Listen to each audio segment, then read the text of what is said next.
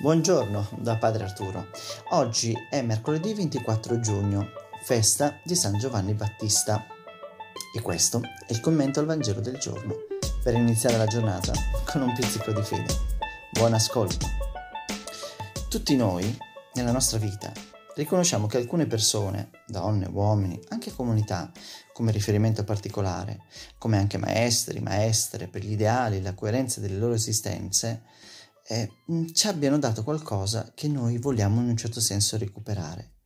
Ci viene spontanea in questi riconoscimenti di questi personaggi, a volte anche dei veri profeti e martiri, che vogliamo conoscere le loro origini, la loro infanzia, le loro scelte da adulti, per capire se possiamo carpire e fare nostro parte del loro spirito e della loro forza.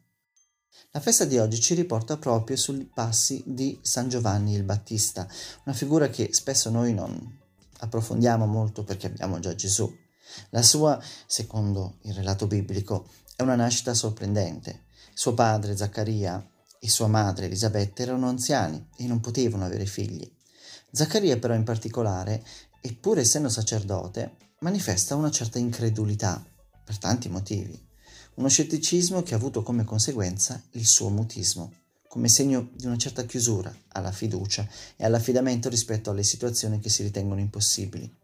È proprio da vecchio che Zaccaria, il cui nome proprio vuol dire Dio ricorda, deve accogliere il nuovo, e tutto avviene, ancora una volta, attraverso il coraggio della madre di Giovanni, che si permette di spezzare una tradizione secolare a causa di questo tutti si meravigliano, dice il Vangelo.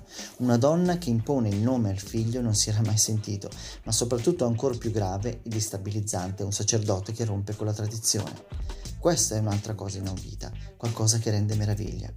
Che bello sarebbe se anche noi avessimo il coraggio di iniziare nuovi cammini per annunciare la presenza di Dio tra di noi.